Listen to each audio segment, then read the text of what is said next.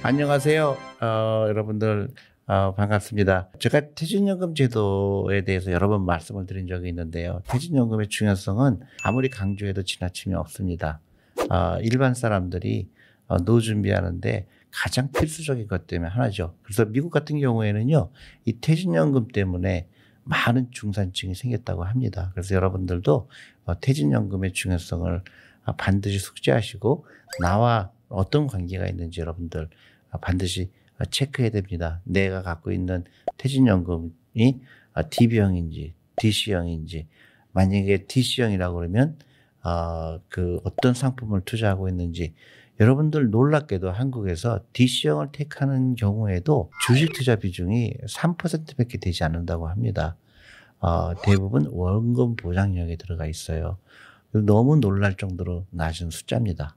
어, 그게 우리가 어, 많은 사람이 노후 준비가 안 되는 것 중에 가장 큰 이유이기도 하고요. 그 퇴직연금을 어떻게 활용하느냐에 따라서 어, 여러분들 노후가 되고 안 되고 결정 지을 겁니다. 근데 이제 제가 오늘 이 이주숙 씨를 어, 모신 이유는 어, 내가 DC형인데 사업자가 어, 내가 원하는 펀드를 갖고 있지 않다. 그러니까 즉 취급하지 않기 때문에 어, 내가 하고 싶어도 퇴직연금을 가지고 어떤 투자 대상을 하고 싶어도 못하는 경우가 많다. 저희가 예를 들어서 메리츠의 어떤 A라는 펀드에 나는 관심이 있어서 퇴직연금을 통해서 어, 투자하고 싶다 그러는데 그게 이제 제도상의 미비점으로 쉽지 않은 경우가 있어요. 근데 이수 씨가 그 강력하게 주장해서 저희가 이제 시작한 거죠. 우리 어, active ETF라는 거를 어, 하게 됐습니다. 그래서 어, active ETF를 통해서 사게 되면 이거 시장에서 무조건 살 수가 있는 거니까 어, 사업자가 어, 어디냐라고 전혀 상관이 없죠. 퇴직연금의 내 계좌를 통해서 active ETF로 살 수 있다. 그래서 굉장히 좋은 어, 아이디어라고 생각합니다. 그래서 이지숙 씨가 그런 아이디어를 냈고 그래서 어, 굉장히 좋은 어, 방향이라고 생각하고요. 제가 너무 말을 많이 했는 것 같은데 지숙 씨가 좀 추가 설명해 주세요. 네, 우선은 음. 그 사업자라고 하면은 이제 회사와 계약한 금융기관을 말하는데요. 아마 여러분들 DC형 계좌 있으신 분들은 내 퇴직연금 계좌가 어느 쪽에 개설이 되어 있는지 아마 확인이 되실 겁니다. 우선은 저희 상품, 그러니까 뭐 예를 들어서 active ETF, master ETF죠. 어, 가입을 원하시려 그러면은 내가 금융기관을 계약한 곳이 은행을 안 되세요. 은행은 안 되고 그다음에 아, 그렇죠. 보험사도 그렇죠. 은행에서는 주식 거래를 할 수가 아, 없으니까. 네네. 예. 보험사도 안 되시고요. 음. 우선은 증권사를 통해서 어, 내 퇴직연금 DC형 계좌가 있으셔야 됩니다. 그러니까 여러분들 만약에 내가 은행에 계좌가 있다라고 하실 경우에 300인 이상 사업장 같은 경우는 퇴직연금 사업 자를 여러 군데 계약한 곳이 많습니다. 그러니까는 증권사도 몇 군데 들어와 있을 수 있고요. 그 다음에 어, 은행 보험사 할 거 없이 여러 군데 계약한 곳이 있기 때문에 내가 만약에 은행이다 그러면은 인사팀 통해서 지금 사업자 변경이 가능하실 거예요. 그럼 증권사 쪽으로 우선은 어, 계좌를 변경을 하셔야 됩니다.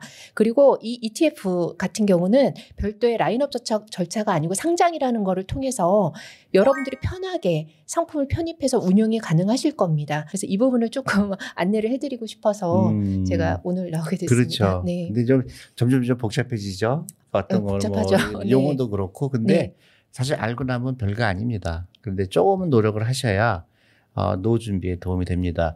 너무나 많은 분들이 어, 퇴직연금에 관심이 없어요. 네, 저희가 지금 많은 고객분들을 만나고 있는데 어, 퇴직연금 계좌를 저희 쪽에 많이 갖고 와서 상담을 요청하십니다. 근데 은연 중에 본인들이 가입하신 상품이 원리금 보장형만 있는 걸 모르세요. 그러니까 펀드로 가입되어 있는지 또 원리금 보장형으로만 되어 있는지 전혀 모르시더라고요. 그게 굉장히 네. 중요한 게 제가 이제 어, 우리 이재수 씨가 이제 많은 기업들을 방문하고 있습니다. 대기업도 방문하고 있지만 예를 들어서 뭐 종업원이 다섯 명 있는 데도 있고 뭐 아주 소규모도 다 방문하고 있는데 놀랍게도 만약에 내가 이 원리금 보장형이 아닌 좀 더 액티브하게 이런 주식에 투자하는 펀드에 가입했다 그러면 예를 들어서 5년 수익률이 어떤 경우는 40% 50% 어, 70%뭐 이렇게 되는데 원리금 보장인 경우에 안타깝게도 거의 원금 수준에 머물러 있는 경우가 많습니다. 근데 이제 잘못된 편견이라고 생각해요.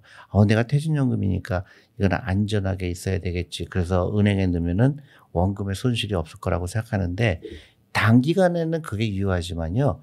만약에 장기적으로 보면 10년, 20년으로 보게 되면 무조건 액티브하게 운영해야 됩니다. 다시 얘기하면 변동성이 있는 자산에 투자를 해야 되죠. 약 7년 전에 제가 한국에 처음 왔을 때 네네.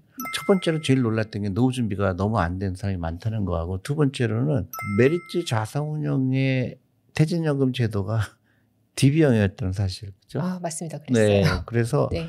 어, 그게 되게 신기하게 생각했어요. 펀드를 운영하는 회사의 퇴직연금이 DB형이었다는 게 저는 굉장히 어, 쇼킹했죠. 아마 이지득 씨도 그 해당되죠? 아 그래서 씨. 얘기를 한번 해주세요. 그, 그래서 제가 그 강제로 DC형으로 다 바꿔버렸습니다. 근데 그 당시에서 좀 설명해 주세요. 아, 네. 음. 어, 지금 저희 대표님 오시고 나서 DB형에서 DC형으로 전부 다 전환을 했고, 저희가 이제 어, 땡땡 사업자를 통해서 퇴직연금을 지금 DC형으로 계약해서 납입하고 있습니다. 운영변화 보고서라 그래서 아마 여러분들 DC형 가입자들 같은 경우 메일로 뭔가 레터가 와 있어요. 근데 그거를 보통 무시하고 지나치는 경우가 많은데 한 번쯤 보세요. 그러니까 저희 경우를 보게 되면은 저희가 땡땡 사업자 같은 경우는 아무래도 어, 펀드 비중이 높지 않습니다. 실적 배당형 비중이 높지 않고 보통 10% 언저리로 운용을 하더라고요. 근데 거기에서 보게 되면은 이게 회사의 평균인 거고 그 사업자의 저희 회사 평균이 또 나옵니다. 저희 직원들 같은 경우는 저희가 90%를 훨씬 웃돌게 지금 실적 배당형 상품으로 가입되어 있고 저는 이제 100% 가- 가입되어 있습니다. 수익률적인 측면으로 보게 되면은 동일한 기간 동안에 어, 해당 사업자의 평균이 8%? 그러니까 10%가 채 되지 않습니다. 그러니까 누적 수익률. 맞습니다. 누적 수익률이. 어, 그러니까 예를 들어서 음. 5년 동안 했는데 네네. 5년 동안에 그 총 수익률이 한 8% 된다. 네네. 그렇죠? 예, 음. 근데 저희 회사 같은 경우는 음. 메리츠 자산운용의 직원들 같은 경우는 어, 지금 거의 50% 50%가 예, 누적 누적 수익률로 수익률. 나 그러니까, 보이고 있습니다. 아, 네, 이수식 케이스는 네. 조금 더 높습니다. 그래도 기간이 좀 길었기 때문에 아, 아니요. 지금 동일한 기간 동안에 저는 실적 배당형으로 더 적극적인 아, 더. 적극적으로 했다. 그러니까. 다시 얘기하면은 주식 비중을 더 많이 네, 늘렸다는 맞습니다. 얘기죠. 돈이 그래서 더 일을 했습니다. 그래서 여러분들 이게 굉장히 중요한 이슈인 것 같아요. 우리 한국에 있는 퇴직연금 제도가 어, 너무 원금 보장에 집착하는 것 같아요. 내 퇴직연금이 마지막 보르니까 어, 그냥 묶어놓고 있어야 된다. 원금이 손상이 되면 안 된다는 아, 강박관념이 너무 강한 것 같습니다. 그게 이제 굉장히 잘못된 생각이라고 드는데요.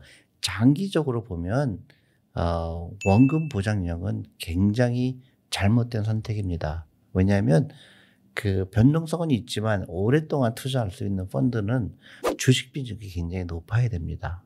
그래서 어, 미국 같은 경우는 그 주식 비중이 40% 50%가 되는데요. 우리나라는 안타깝게도 3%에 머물고 있습니다. 우리 이지숙 이사님 케이스를 보면 아주 극렬하게 드러나죠. 7년이요. 무조건 올라갔던 기간이 아닙니다. 어느 한 해는 어, 마이너스 40%된 경우도 있었어요. 아, 맞습니다. 네. 아, 생각이 나가지고 어, 갑자기 어. 스치고 지나가서. 그40% 생기면 아이고 난 퇴직연금 큰일 났구나 생각할 수가 있는데요. 그때도 계속 살 거거든요. 마이너스가 40%가 됐을 때도 계속 사기 때문에 그 dollar cost average라고 그래요. 그래서 원가가 줄어들어요. 그래서 결국은 어, 다시 그, 그 시장이 좋아졌을 때 그거를 다 충분히 소화할 수가 있는 겁니다. 그래서 어, 우리 메리츠 자산운용의 직원들은 퇴직연금이 한 50% 내외로 어, 수익률이 나고 있다. 그거는 어, 그 주식 비중을 얼마큼 했느냐에 따라서 달라진다는 겁니다. 여러분들 어, 자기 퇴직연금이 어떻게 투자가 되어 있는지 반드시 체크해 주시기 바랍니다. 그리고 혹시 아마 상담 필요하신 분들 계실 겁니다. 음. 그렇구나. 예, 네. 강연 들으시, 야, 오늘 이 음, 영상 음, 보시면서 어, 내 퇴직연금이 음. 어떻게 되어 있는데 또는 어, 어, 퇴직연금 제도를 도입을 해야 된- 되는데 또는 어, 전환을 해야 되는데 이런 것들에 대해서 궁금하신 분들 계실 겁니다. 아래 링크 나갈 거거든요. 거기에 이제 상담 질문서 작성해 주시면은 저희가 보고선 어, 유선이나 유선이나 방문해서 상담 드리도록 하겠습니다. 감사합니다. 네, 감사합니다.